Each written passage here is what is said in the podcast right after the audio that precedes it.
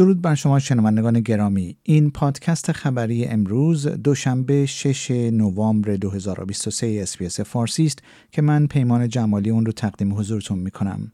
پلیس ایالت ویکتوریا اقدام به خونسا کردن شایعات مربوط به پاسخ تأخیری افسران این ایالت به تصادف در دیلسفورد کرده است که جان پنج نفر از جمله دو کودک را گرفت.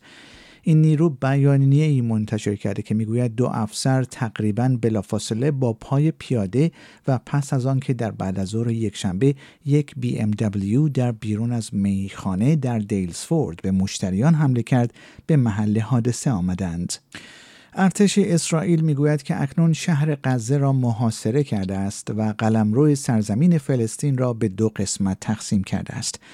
دریا سالار دنیل هاگاری سخنگوی ارتش استرالیا این اقدام را مرحله مهم در جنگ اسرائیل علیه گروه شبه نظامی حماس که از سال 2007 کنترل غزه را در دست دارد توصیف کرد.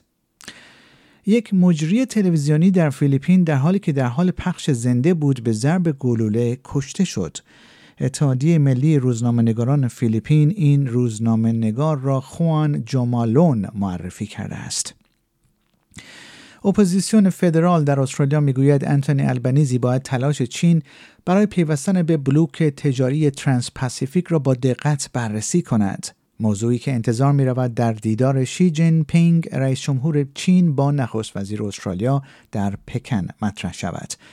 نخست وزیر چین لی کیانگ در یک نمایشگاه بین‌المللی وارداتی کلیدی گفته است که چین قصد دارد الحاق خود به این گروه را پیش ببرد و به ترویج باز شدن بیشتر فرصتهای بازار در این کشور ادامه دهد.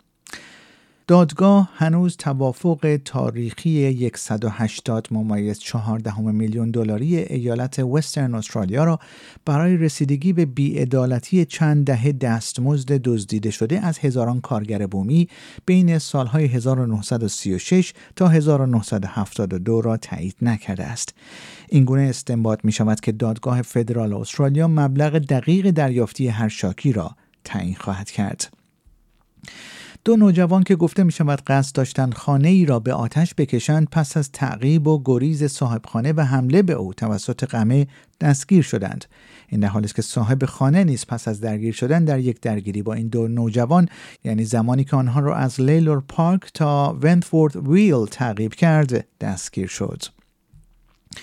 گروهی که تغییرات اقلیمی را دنبال می کند می گوید نیمی از 2000 شرکت بزرگ فهرست شده جهان هدفی را برای رسیدن به انتشار کربن خالص صفر تا عواسط قرن تعیین کردند اما تنها بخشی از آن دستورالعملهای سختگیرانه سازمان ملل را برای آنچه که یک تعهد با کیفیت محسوب می شود برآورده می کنند این گروه که نام آن نت زیرو ترکر است و یک کنسرسیوم مستقل داده شامل دانشگاه آکسفورد است می‌گوید که اهداف شرکت های شاخص فوربس 2000 از 702 در ماه جون 2022 40 درصد افزایش یافته و به 1003 درصد در اکتبر 2023 رسیده است که دو سوم درآمدها یعنی حدود 27 میلیارد دلار را پوشش می دهد.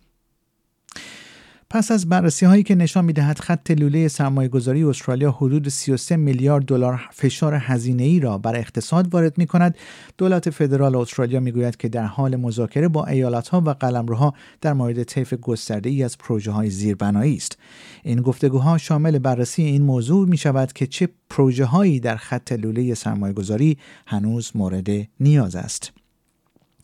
یک نظرسنجی جدید نشان می دهد که از هر چهار پرستار شاغل در بخش مراقبت های بهداشتی اولیه یک نفر قصد دارد در دو تا پنج سال آینده شغل خود را به دلیل استرس و خستگی در محل کار ترک کند این یافته شگفتانگیز از مطالعه سالانه انجمن پرستاران مراقبت های بهداشتی اولیه استرالیا به دست می آید که حدود چهار هزار نفر در آن شرکت کردند.